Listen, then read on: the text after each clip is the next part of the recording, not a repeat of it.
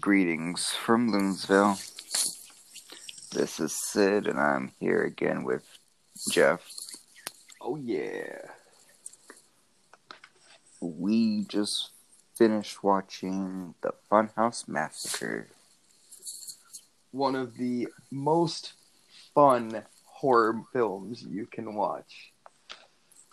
It was pre- it was hilarious.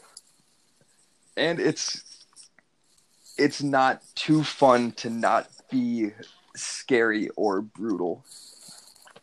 And I really feel like it's it's almost a balance you need to get away with some of the things they do between you know the cannibalism and the graphic nature of some of the kills like you would almost get an over the top fuck no you can't do this from the ratings board if you don't add some light elements to it I don't know. I think one of the horror and comedy just go well together anyway. oh absolutely i mean they always have gore. I, I've always said that. I mean, some of the best horror films out there have that that balance of comedy horror between you know the the one liners from later versions of Freddy Krueger, uh, Charles Lee Ray, Chucky. He had amazing zingers that he threw out.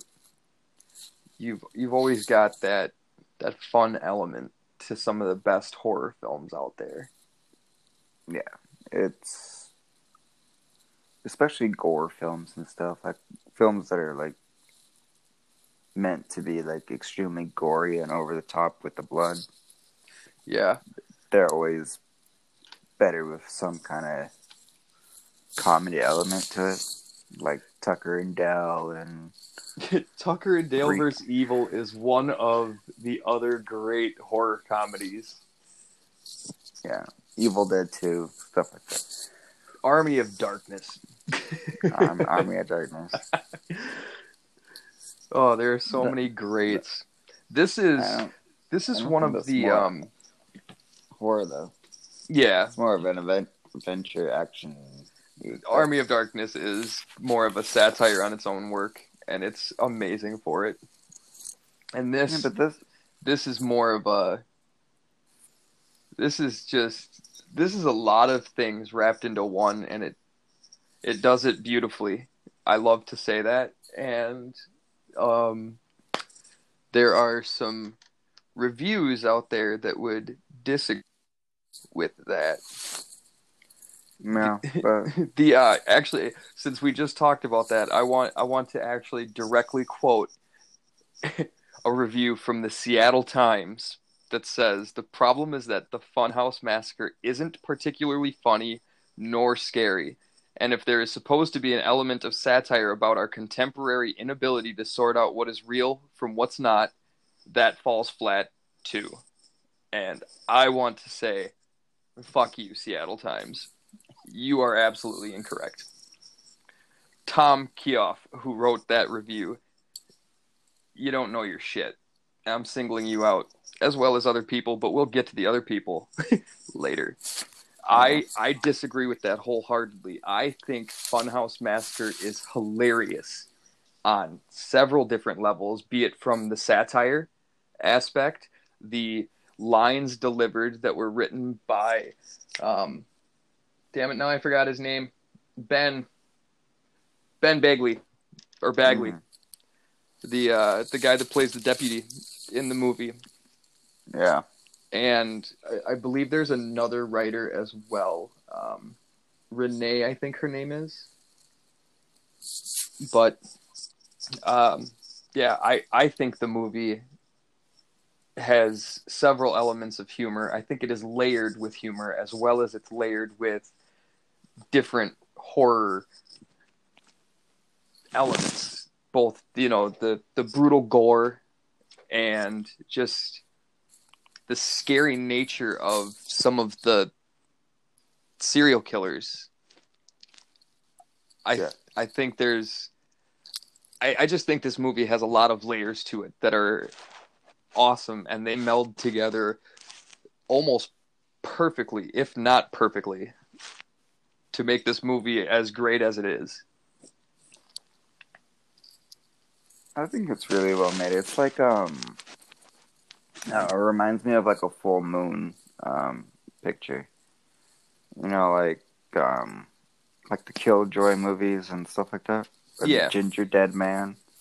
yeah, It reminds me of that because it's over the top, and it's more just about entertaining you and having fun and making you laugh with jokes and absolutely. And I, Some I of the- oh, some sorry, go jokes didn't land. Some jokes didn't land for me, but all in all, the movie itself was pretty funny. Yeah, I mean, not everything is always going to land with everybody, and I think, I think that is where a lot of movies that try to do what this one did end up actually falling short, as this review tries to say this one did, is that they get too into trying to please everybody, and then you end up pleasing nobody. Where this one definitely pleases, but it's not always like every moment going to be for you which is Yeah. it's fine you're never going to find something that has as many layers as this does that hits with every single person on every single layer and i think that people just need to appreciate that and definitely ap- appreciate how many of the aspects of this movie do land and do hit perfectly. Yeah. I mean, the of the- over the top gore and brutality is is definitely great. Mhm. and it's believable too. The effects people on this movie were amazing. The the facial wounds, the dismemberment, their dismemberment moments, and stuff like that. They look hyper realistic, and they are very well done. The comedy, I mean, some of the stuff, especially the stuff Ben wrote about himself as as the deputy, some of that stuff is almost too cheesy yeah, it's almost eye rolling. and I I love it though. I think it is oh, quirky and it's fun, and yeah, there are definitely moments where you're like, "Come on, guy, you're the sheriff's deputy. Like, he can't shoot a gun. He throws up at the sight of blood. Stuff like that. You know, you're you're almost like, why and how." but Yeah, other I stuff. you have to take the test to even be in that position. I don't know. Well, I mean, in, in a it. small town like that, you just get deputized by a sheriff. So there, there really is no test. If you're willing to take the badge and do the job, then it's pretty much yours. Uh, you would think they'll do a little bit of training, well, especially some shooting training. Oh, there definitely should be. This guy, uh, he should not leave the desk. Yeah. But but I love him for it. I love his character. He he definitely makes me laugh. He brings humor to every scene he's in, even if it's an eye roll moment. His his acting and his own writing for the character are are perfect. He doesn't make you not believe that he is that person, which is good. He sells that he is that naive and that incapable of performing his duties. Uh, but his boss knows he's incapable of doing his duties too. Yeah, she does. Which goes to show that nobody else wanted the job. I mean, they start out by saying that, you know, it's a small town, not many people live there to begin with. Nobody goes down to where the asylum is anymore, the penitentiary or whatever you want to call it. Right, so they don't even need a deputy. No, she pretty much utilizes him for what he was doing, desk bound answering phones, which he also is not very adept at. He takes it off the hook when people keep calling saying people are being murdered. But that's not necessarily his own fault since people were prank calling him before they really needed to call him. Alright, so what really worked for me was, uh, well, you want to just start with the basic story of it? We're kind of going all over the place now. Uh, we we can run down the basic story. So, um, we can we can just go directly through it. I'll take out the the twists and just run through it. So, the daughter of a serial killer uh, murders a journalist, steals her ID, goes down to a penitentiary that houses six major psychotic serial killers, and she, are not on paper. Yes, they are unknown to the town being held there. And she murders my horror idol, Robert Englund, R.I.P., sir, in the beginning moments of the movie to unleash all of these murderous fiends from their psychiatric prison. And they have unbeknownst to the town, been plotting a grand return to society and built up a funhouse maze of sorts, a a haunted carnival, if you will, that has specific rooms dedicated to each one of these psychotic people. So then they take over this funhouse, and kids and adults are partaking in all the murderous pleasure, not really realizing that the majority of it is all real and people are being dismembered, tortured, eaten, carved up like Yeah, and they're recording it on their phone. Like, oh, they're shit. vining it, they're Snapchatting it, they are Instagramming it, they are they're not caring. They are so desensitized by the world, which is part of that review that it falls flat. It doesn't. That is hundred percent realistic. I've worked in haunted houses and haunted carnivals, and a lot of the attractions that you actually see in this, we actually had, and people do the the exact same things that you see.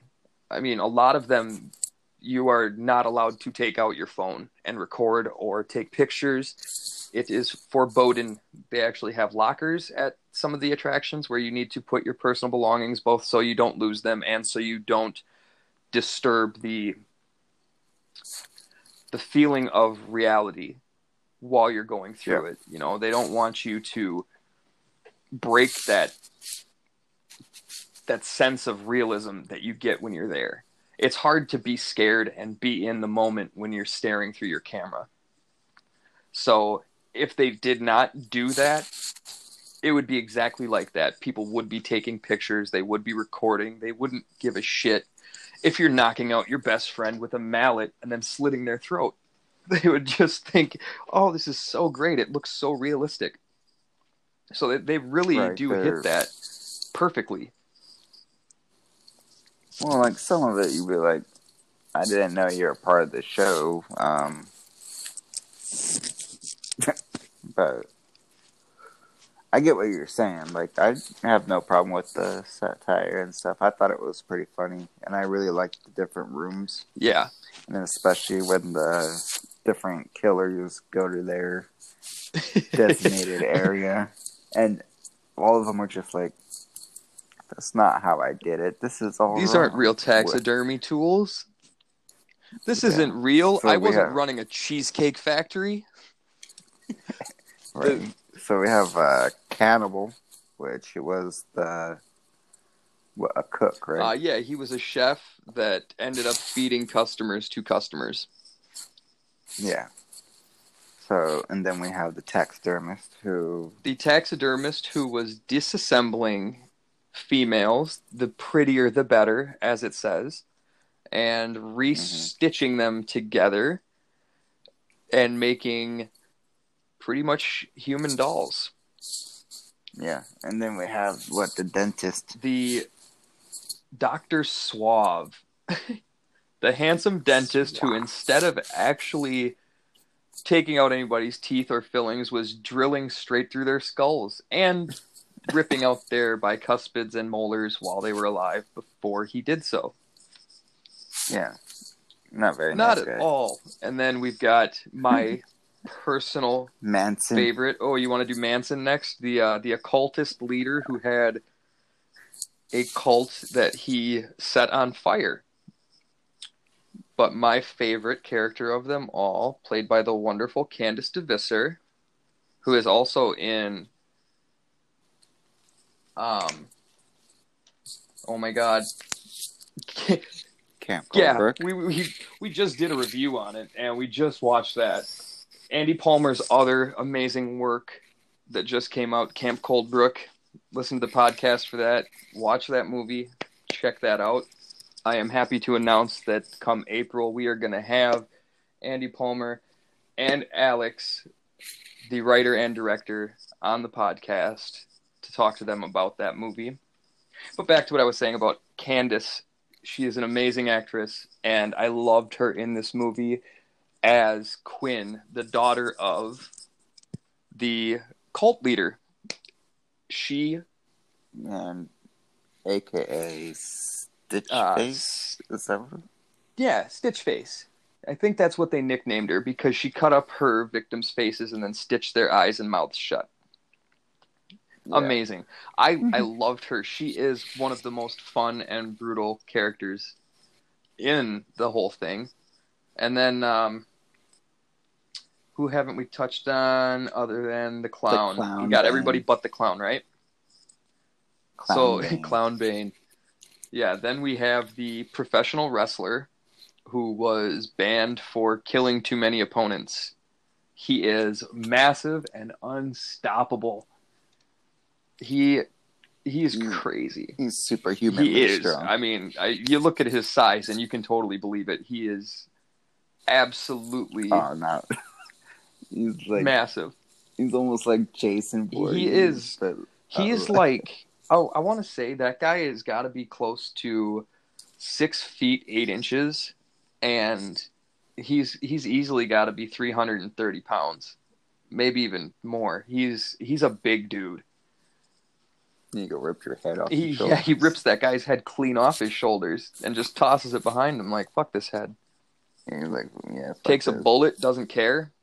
As a matter of fact, he takes several bullets and a shotgun blast and doesn't give a shit. But you'd have to watch all the way through the credits to find that out. Well, he does care about the um, one shot when the sh- when the deputy finally learns how to shoot Yeah. a gun. When he becomes Dirty Harry, or as he says, Wyatt Earp, motherfucker. Yeah, he becomes Clint Eastwood, twirls his gun, I shoots him. oh, I loved, I loved all of his kills. That's when I think cares. the clown has almost the best was so over yeah, the top. almost the best over the top kills.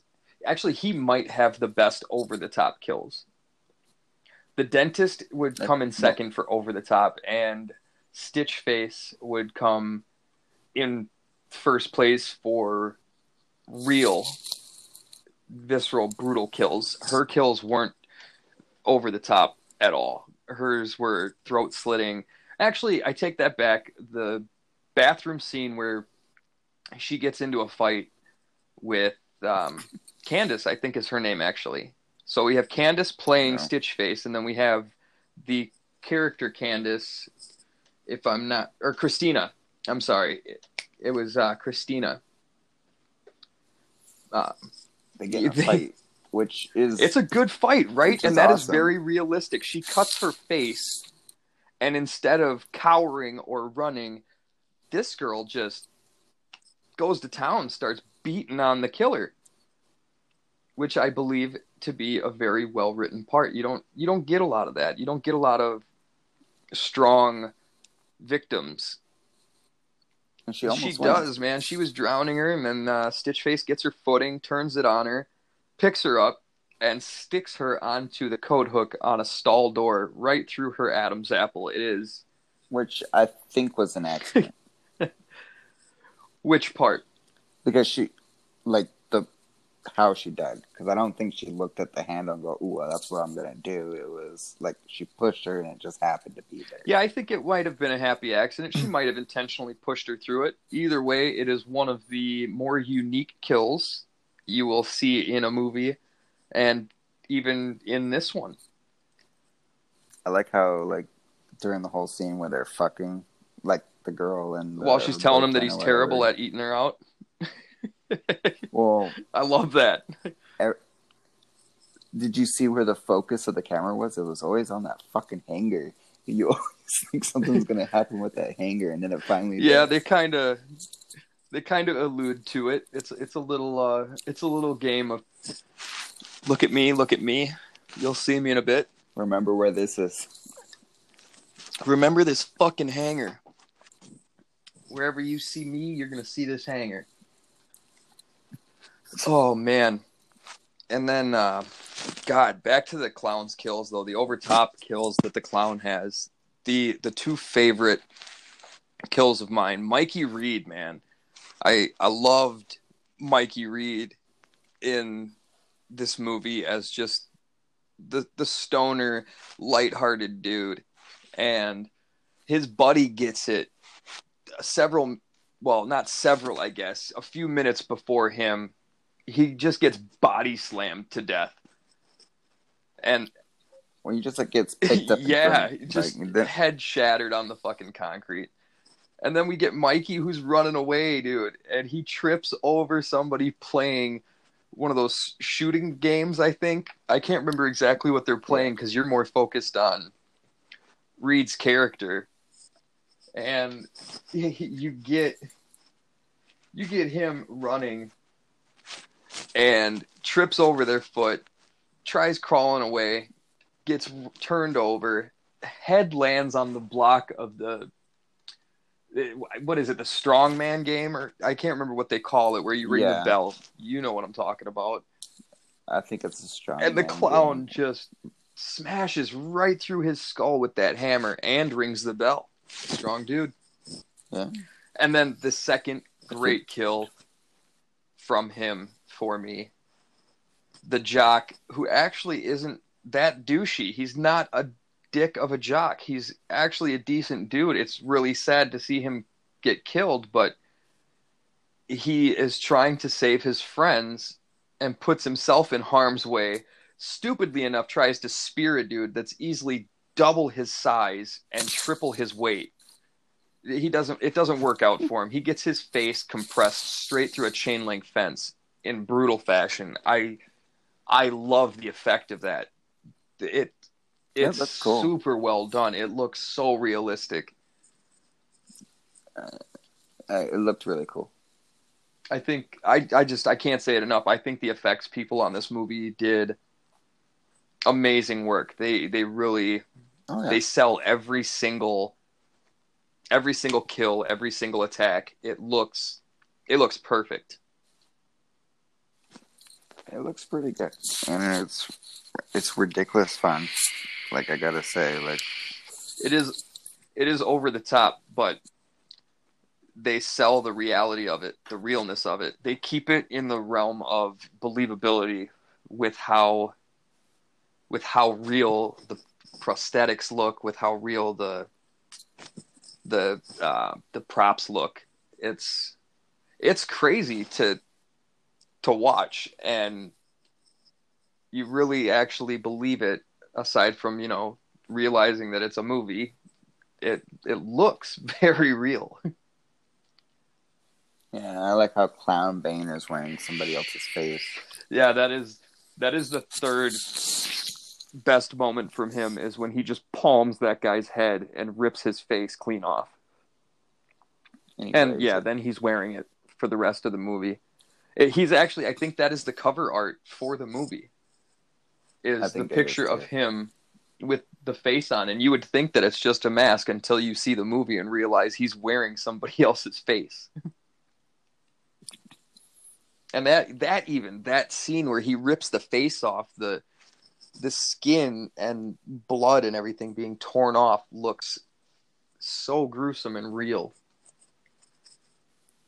It's it's great, and everybody in the movie, I I love their performances, the believability of it, even with with the comic humor and some of the over the top scenes. The scenes are over the top, but the acting is never overacting, and it's it's always it's always grounded, which is good because it helps to keep it scary and gruesome regardless of how over the top some of the scenes are.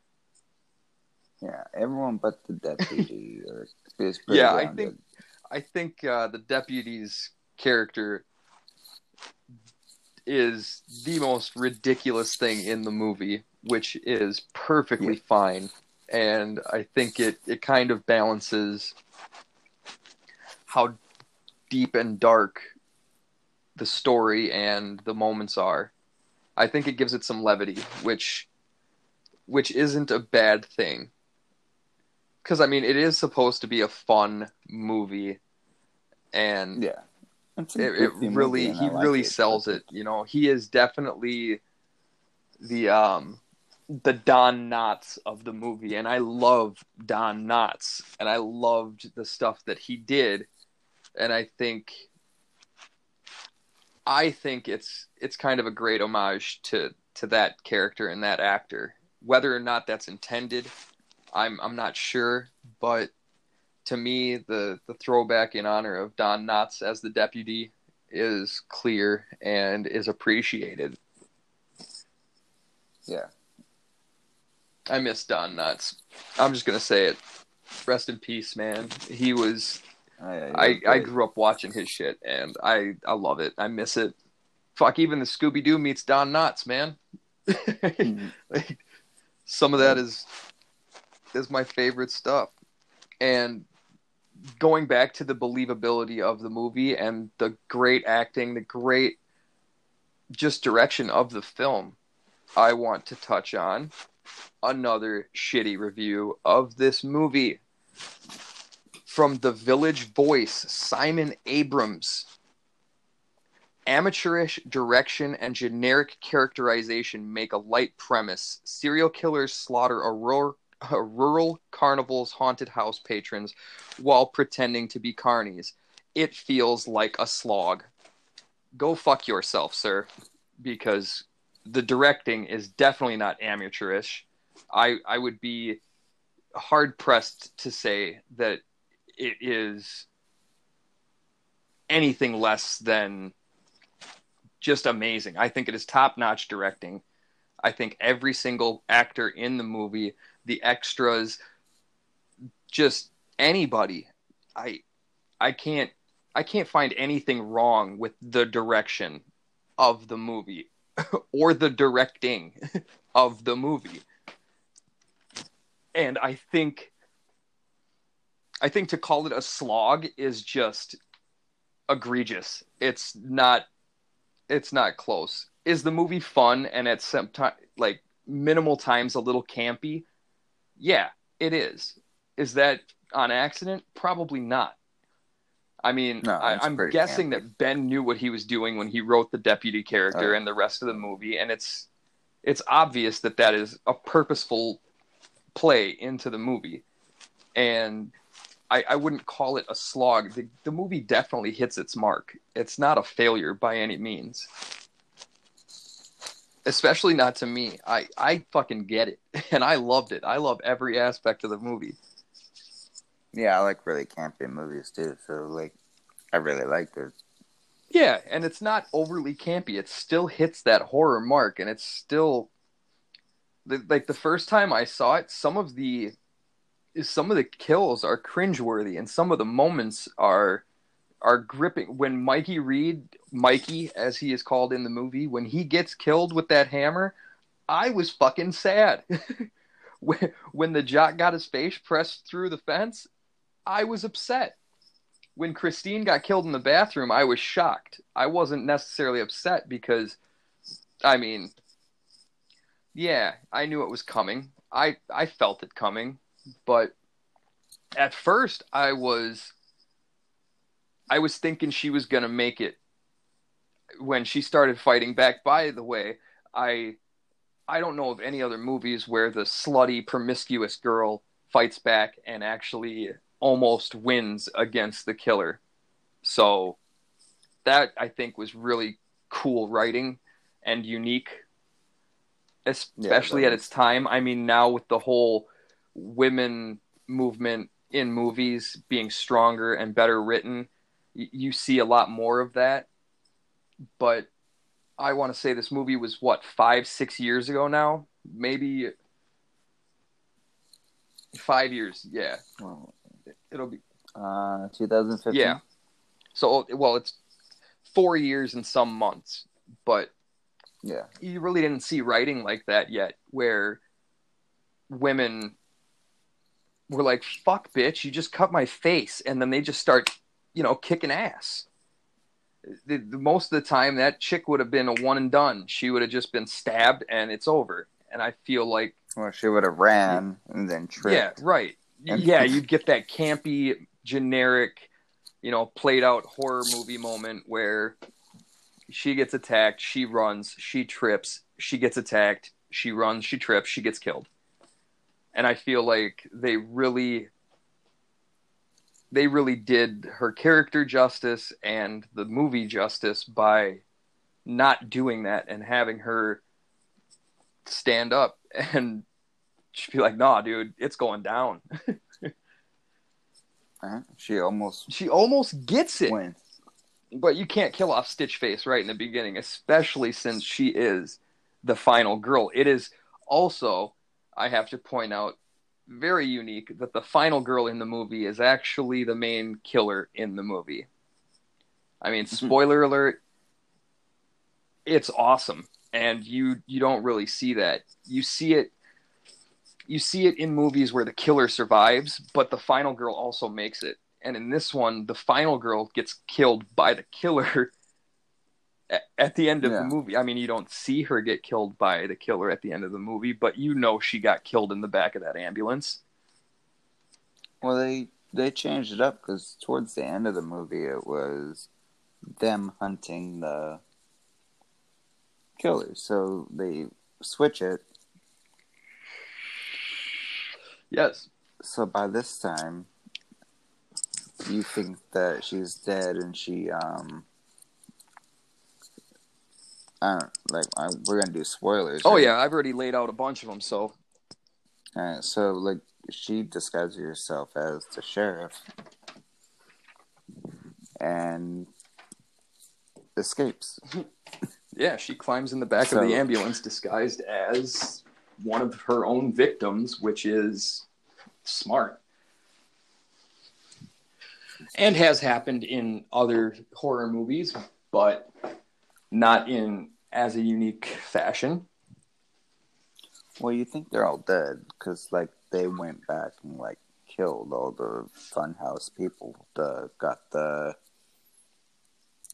Manson guy, the cult leader. and they got the uh, they got the the- cannibal cook. They got the taxidermist. He took six rounds to the chest from the deputy Once he learned how to shoot. and then the deputy threw up three times which i also thought was fun and funny because he's from a small town he's never had to shoot anybody before he wasn't prepared for what it what it felt like or looked like Um, so that's the thing is like he was all excited in the murder scene, and he's seen the blood there.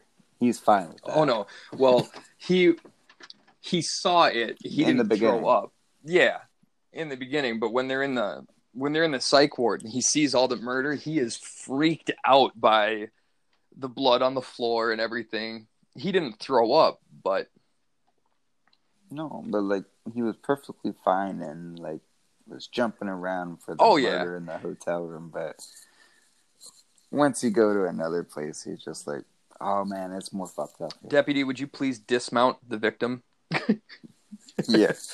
See, it's that kind of stuff. Like, at first he is like super cool with it, and then he's grossed out by it. It's like at one point he can't shoot, and then he's a pretty good shot. well to be fair to be fair uh, To be fair, to be fair, he originally, you know, was making a play on it was an accident and she was being robbed and tripped and killed herself. and I think I think the brutality coming to light might be what disturbed him. As for the, the vomiting about the blood, I, I get your disconnect there that makes sense. I think that was more he did it, and that's what grossed him out and why he threw up because he had Oh, yeah. never, you know, shot and killed somebody before. I don't think it was oh, necessarily Oh, the amount of blood or anything. Mm. No, that's what I wasn't saying that. I was saying like even with like he's perfectly fine with it in the like gruesome stuff in the in the the motel room where they find the journalist. yeah, Yes, but he's fine and playing with it. He he's holding the murder weapon in his hand. Deputy, are you really holding the murder weapon in your hand without gloves on right now? So guess who the prime suspect going to be when we run prints? seeing I don't see like people like is is that kind of stuff because like I understand it's um like it's funny like it's goofy and I understand what they're doing but like with some of these people that are reviewing it and stuff I could understand them going what kind of cop is he what the fuck Well, yeah, I can understand them not entirely appreciating the level of humor that his character brings or the satirization of shitty detectives and cops, sheriffs, Oh, yeah they're deputies just making fun of horror in various horror films. I, I think I think if you overread into it, it ruins the appeal. And I, I also think if you if you don't have the sense of he's a fucking idiot and it's cool, you know, that might Yeah. it might ruin it for you or at, at minimal give you some kind of pause or distaste for his character. Which I, I totally get. I get why people would feel like that. I I just appreciate him for what he was, except for a few moments. Even I have a few moments with his character where you're like, "Wow, you're really a deputy." Yeah. Like when he originally takes Or- out the gun and he's shooting everything but the target. Yeah. It's um and like sometimes you just look at someone you can't really be that stupid oh yeah, all the time. At least in this movie though, I I find it fun and I find it light. And there there there are borderline moments, definitely. But there are characters in movies where like it just it ruins the movie. And Oh yeah, and I think this movie's kind of making fun of that. Like they're making fun of those Yeah. movies that have the stupid cop. Yeah, that- I think he does a great job of pushing that boundary between believable idiot and just there's no fucking way. Like it, Yeah. it just it ruins the whole thing. There are characters in movies that are so stupid and written so overwhelmingly idiotic that I just I can't even take the movie seriously. And I feel like every time they get to that point in this movie, they pull back from it right when they would need to. But I also, then he learns yeah, I also feel like they pull back a little too hard, too fast, right at the end of the movie. But it works out. right? It doesn't.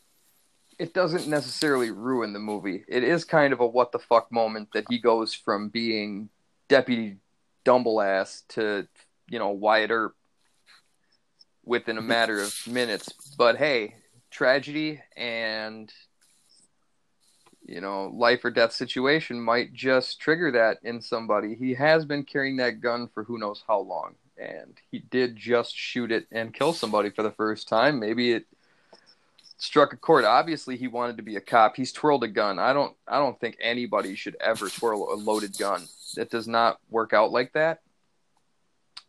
No, not especially not that gun. Um, it, it's uh, it's heavy. You will click that hammer. You will shoot yourself or you know wildly into the air. But again, I Yeah. love. I, I love that they did it with him. I I like his character in the movie. I think it adds a lightness to the entire thing. And I think without it, the movie wouldn't be as as fun or as light as it is. I think if you took his character out and his what the fuck moments, it would change the entire feel of the movie. I don't. I I think it would be just as funny without it. I I I don't. I think he I I think it would still have its funny moments, but I I really like I said, Don Knotts fan and that guy, he totally his his character's writing and just the way he even is portrayed through the movie, I, I think he is he's a throwback to a great dumbling detective slash deputy. He's a bumbling idiot, and he plays it well. He, I, I just I liked it. I love this movie, so I mean, I'm not gonna, I'm not gonna say anything bad about any character there are, as I said, those those disconnect points and the what the fuck moments for specifically that character, but I think I think they're on purpose and oh yeah, I, I don't think purpose. they're off the mark. I don't think they take away from the movie, and I don't think that without them, I mean, if you try to actually think about the light moments in the movie, with without his scenes it's not as playful, I guess I'm trying to say. There there's definitely still some comedic moments, but they're dark comedy moments where you you know you're looking at satirizations of today's society and the disconnect people have for gore and horror because everybody is so desensitized by I don't know lack of proper upbringing, like not realizing when something is real. And I, I hate to admit it, but I know plenty of idiots that are just like that. That that just mm-hmm. don't have common sense or the ability to really grasp situational awareness. and this movie is full of them on purpose. Mm-hmm. So I, I think those are the only light things in the movie, and I don't think I don't think those are light enough or fun enough. The killers are the other light characters and fun characters because they're playing off their sadistic, psychotic nature. And to you and yeah. me, you know, that's great and that is funny. I I love that shit. I live for it. I don't know if other people do, and I think having I think having the deputy dumbass in there really makes the movie watchable for a wider audience and gives them a, a kind of calm down moment between brutalities and between graphic scenes. I mean, a lot of those scenes don't seem that bad to me, but to other people, those might be overly realistic and graphic. Yeah. Um, what's the title of this movie? The Funhouse Massacre. you're not expecting it to be brutal or whatever. Yeah. I think you're watching the wrong movie. I know, but I mean, it's also fun. They put the fun in Funhouse, man. I I really loved it. I like I like Andy Palmer's directing. I really do. I think I think he definitely has a talent, and I, I mean, you know, we just watched Camp Cold Blood, so I, I was an early fan of his work, and we just got to see, you know, his his unfunny, unsatirized potential in Camp Cold Blood or Camp Cold Blood, Camp yes. Coldbrook. I said Cold Blood twice. Camp Cold Brook. I'm sorry. I think that was pretty liquor satire too. Though. I I don't think it was satire. I think um, I think that was there's there's not much humor in that movie. It's well, it's it's still playing against certain tropes in it. well, yeah, but I mean, Like it's it it's hard to it's hard to make anything that you're not gonna have stuff like that in. It No, it seems pretty purp like you know, like in this where it's it's pretty purposeful. The oh, like, absolutely. the- I think everything in that was pretty purp like it was.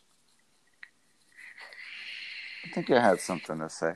I think, like, he's a good director. I, I do. I really do believe that. I think Andy Palmer is a great director, and I think, I think if we're lucky, and if he, if he has his way and keeps getting to do what he likes to do, loves to do, is passionate about, we're gonna see a lot of great directorial works from him to come. I look Yeah. forward to it. I, I really I enjoyed this movie a lot, and I uh, I'm not gonna lie. The first time I saw it, I really I knew Robert Englund was gonna bite it, and I didn't know if I was gonna like the movie after that because I I love Robert Englund, and Robert Englund loves indie horror. He loves horror. Period.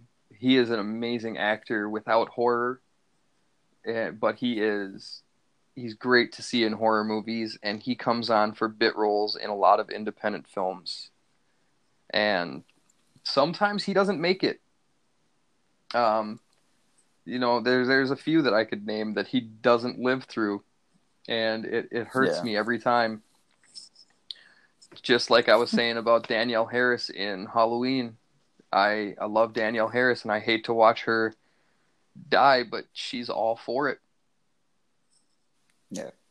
on screen. Yeah, like and also Ben. I mean, I I don't know if it's luck of the draw or if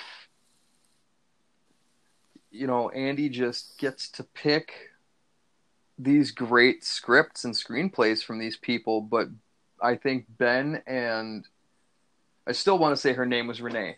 I really hope that I'm not screwing that up, but I don't think I am. I think it was Ben and Renee who uh, did the story for the movie, and Ben Begley himself who did the screenplay for the movie.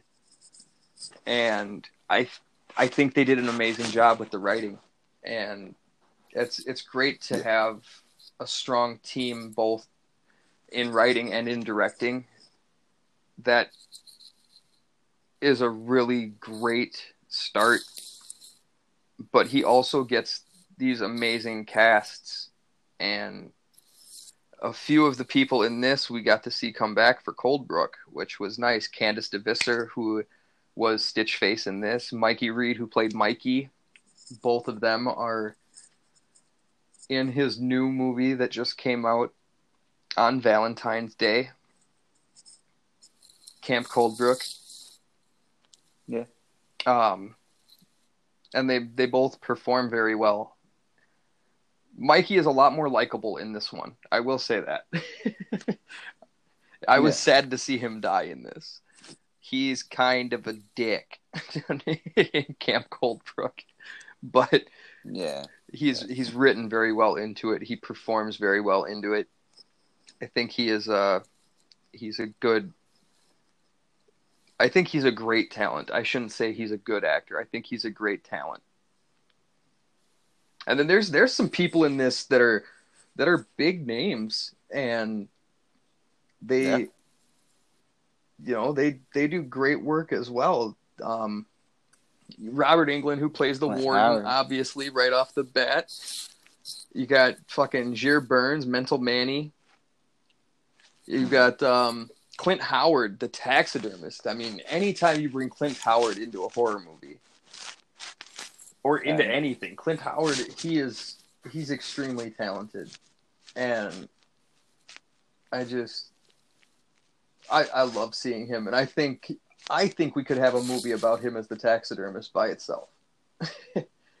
and Dollface is Candice DeVisser's actual character name, by the way. I, I just thought about it because I Oh. I had messaged you while we were watching the movie, talking about because I was trying to figure out where I'd seen her before, and it was because we had just watched Camp Coldbrook the other day. So that uh, Oh, it's yeah, Dollface? Dollface, but they they call her Stitch Face. The um, the residents, the citizens, Uh, and then um, God, who was it that played Machete? I don't even remember his name. Uh, Eric Chavaria.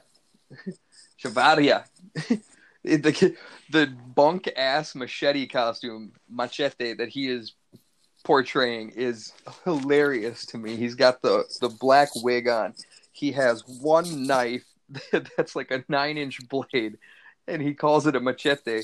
And then he's got he's got a wooden mallet and a wooden spoon in his vest, which he he later uses to try and attack the the cannibal chef, cannibal. Yeah. which yeah. is is hilarious to me. But um, I think I think Jere Burns might be, aside from Robert Englund, one of the bigger, more well-known actors in the movie. He's um yeah. he's been on a lot of TV shows that I watch and like, and he's been in a lot of movies that are also really great. And I think, I think altogether the cast was really solid throughout the entire movie. Everybody. Yeah, you're you're right about that.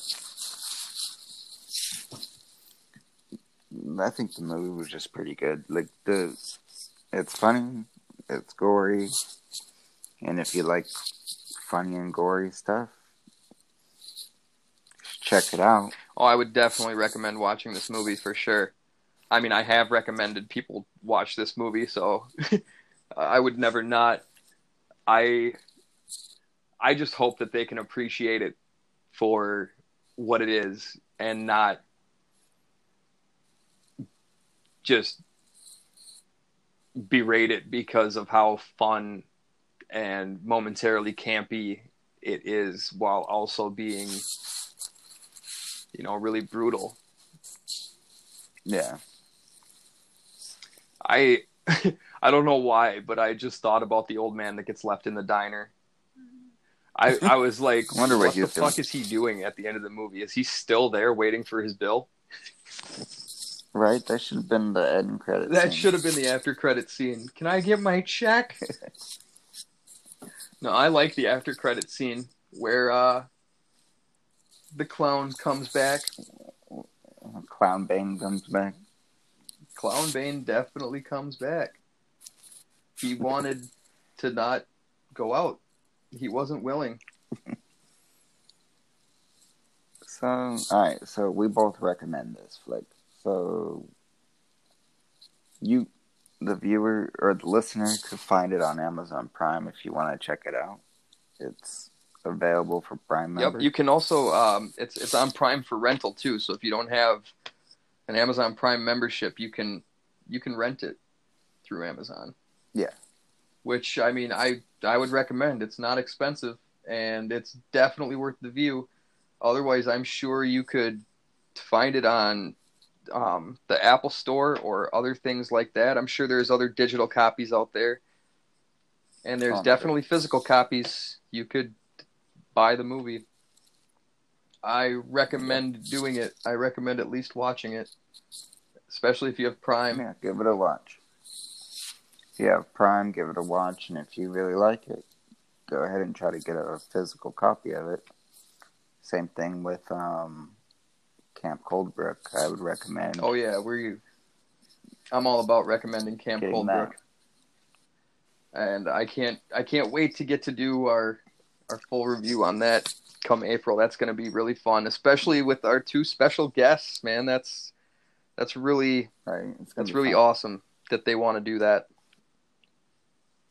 Right. Uh, so let's go ahead and sign off with this. All right. So you want to tell them where they can find you? Um, yeah, you can find me on Twitch, Twitter, every social media. Just Jeef Bird, G double E F Bird. I am I'm everywhere. Um, I prefer and implore all horror fans or horror affiliates to find me on the Slasher app. It is a wonderful community of horror lovers and horror advocates, partakers, horror artists, horror directors, writers, people that are just fans. Everybody's great. It's it's wonderful. I I call them my horror family. So the slasher app that would be my number 1. And I know that that's where they can find you as well. Yep. I'm on the slasher app as Slippery Cannibal. Slippery. Yeah, you didn't say your your um. G Bird. I totally said it. G W F Bird. It's the same on everything.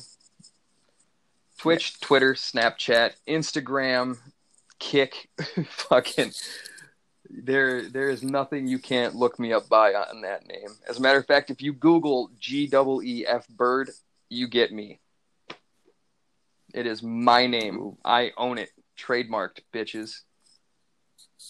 Whoop. By the All way, that shit's not fucking cheap to Ah. trademark something. I'm sure it's not.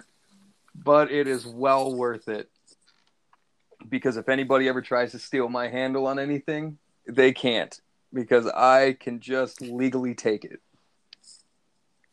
Oh, I know that seems a little rude and ruthless, but it's not. Dick. That's that's our show. What a great ending! Me being a dick, legal asshole. Dude. Fucking. I'll call the law. I am the law. Oh, I didn't even touch on that. I really liked the fucking. I am the law. I don't. I don't know if you uh, know this, but fucking RoboCop. uh, Judge Dredd. Oh yeah, So, it is Judge Dredd. I do a Sylvester Stallone impersonation that am um, everybody always gives me shit about my Sylvester Stallone impersonation, and they're like, Sylvester Stallone doesn't talk like that, and I'm like, no, he doesn't, but Rob Schneider does when he's impersonating Sylvester Stallone. Yeah. I am the I fucking I love it. All right, now we can totally sign off. Fucking Dredd. fucking Chuck Norris. Yeah, fucking Chuck Norris. Oh, Judge Dredd is gonna be a movie. We, we should do about. that. We should do Judge Dredd and then and Dredd. then Dredd. So like this was Carl good one. Urban, man, definitely. I'm I'm so in for that. All right. Well, thank you everybody for uh, listening. I appreciate you. All right, you y'all have a good night.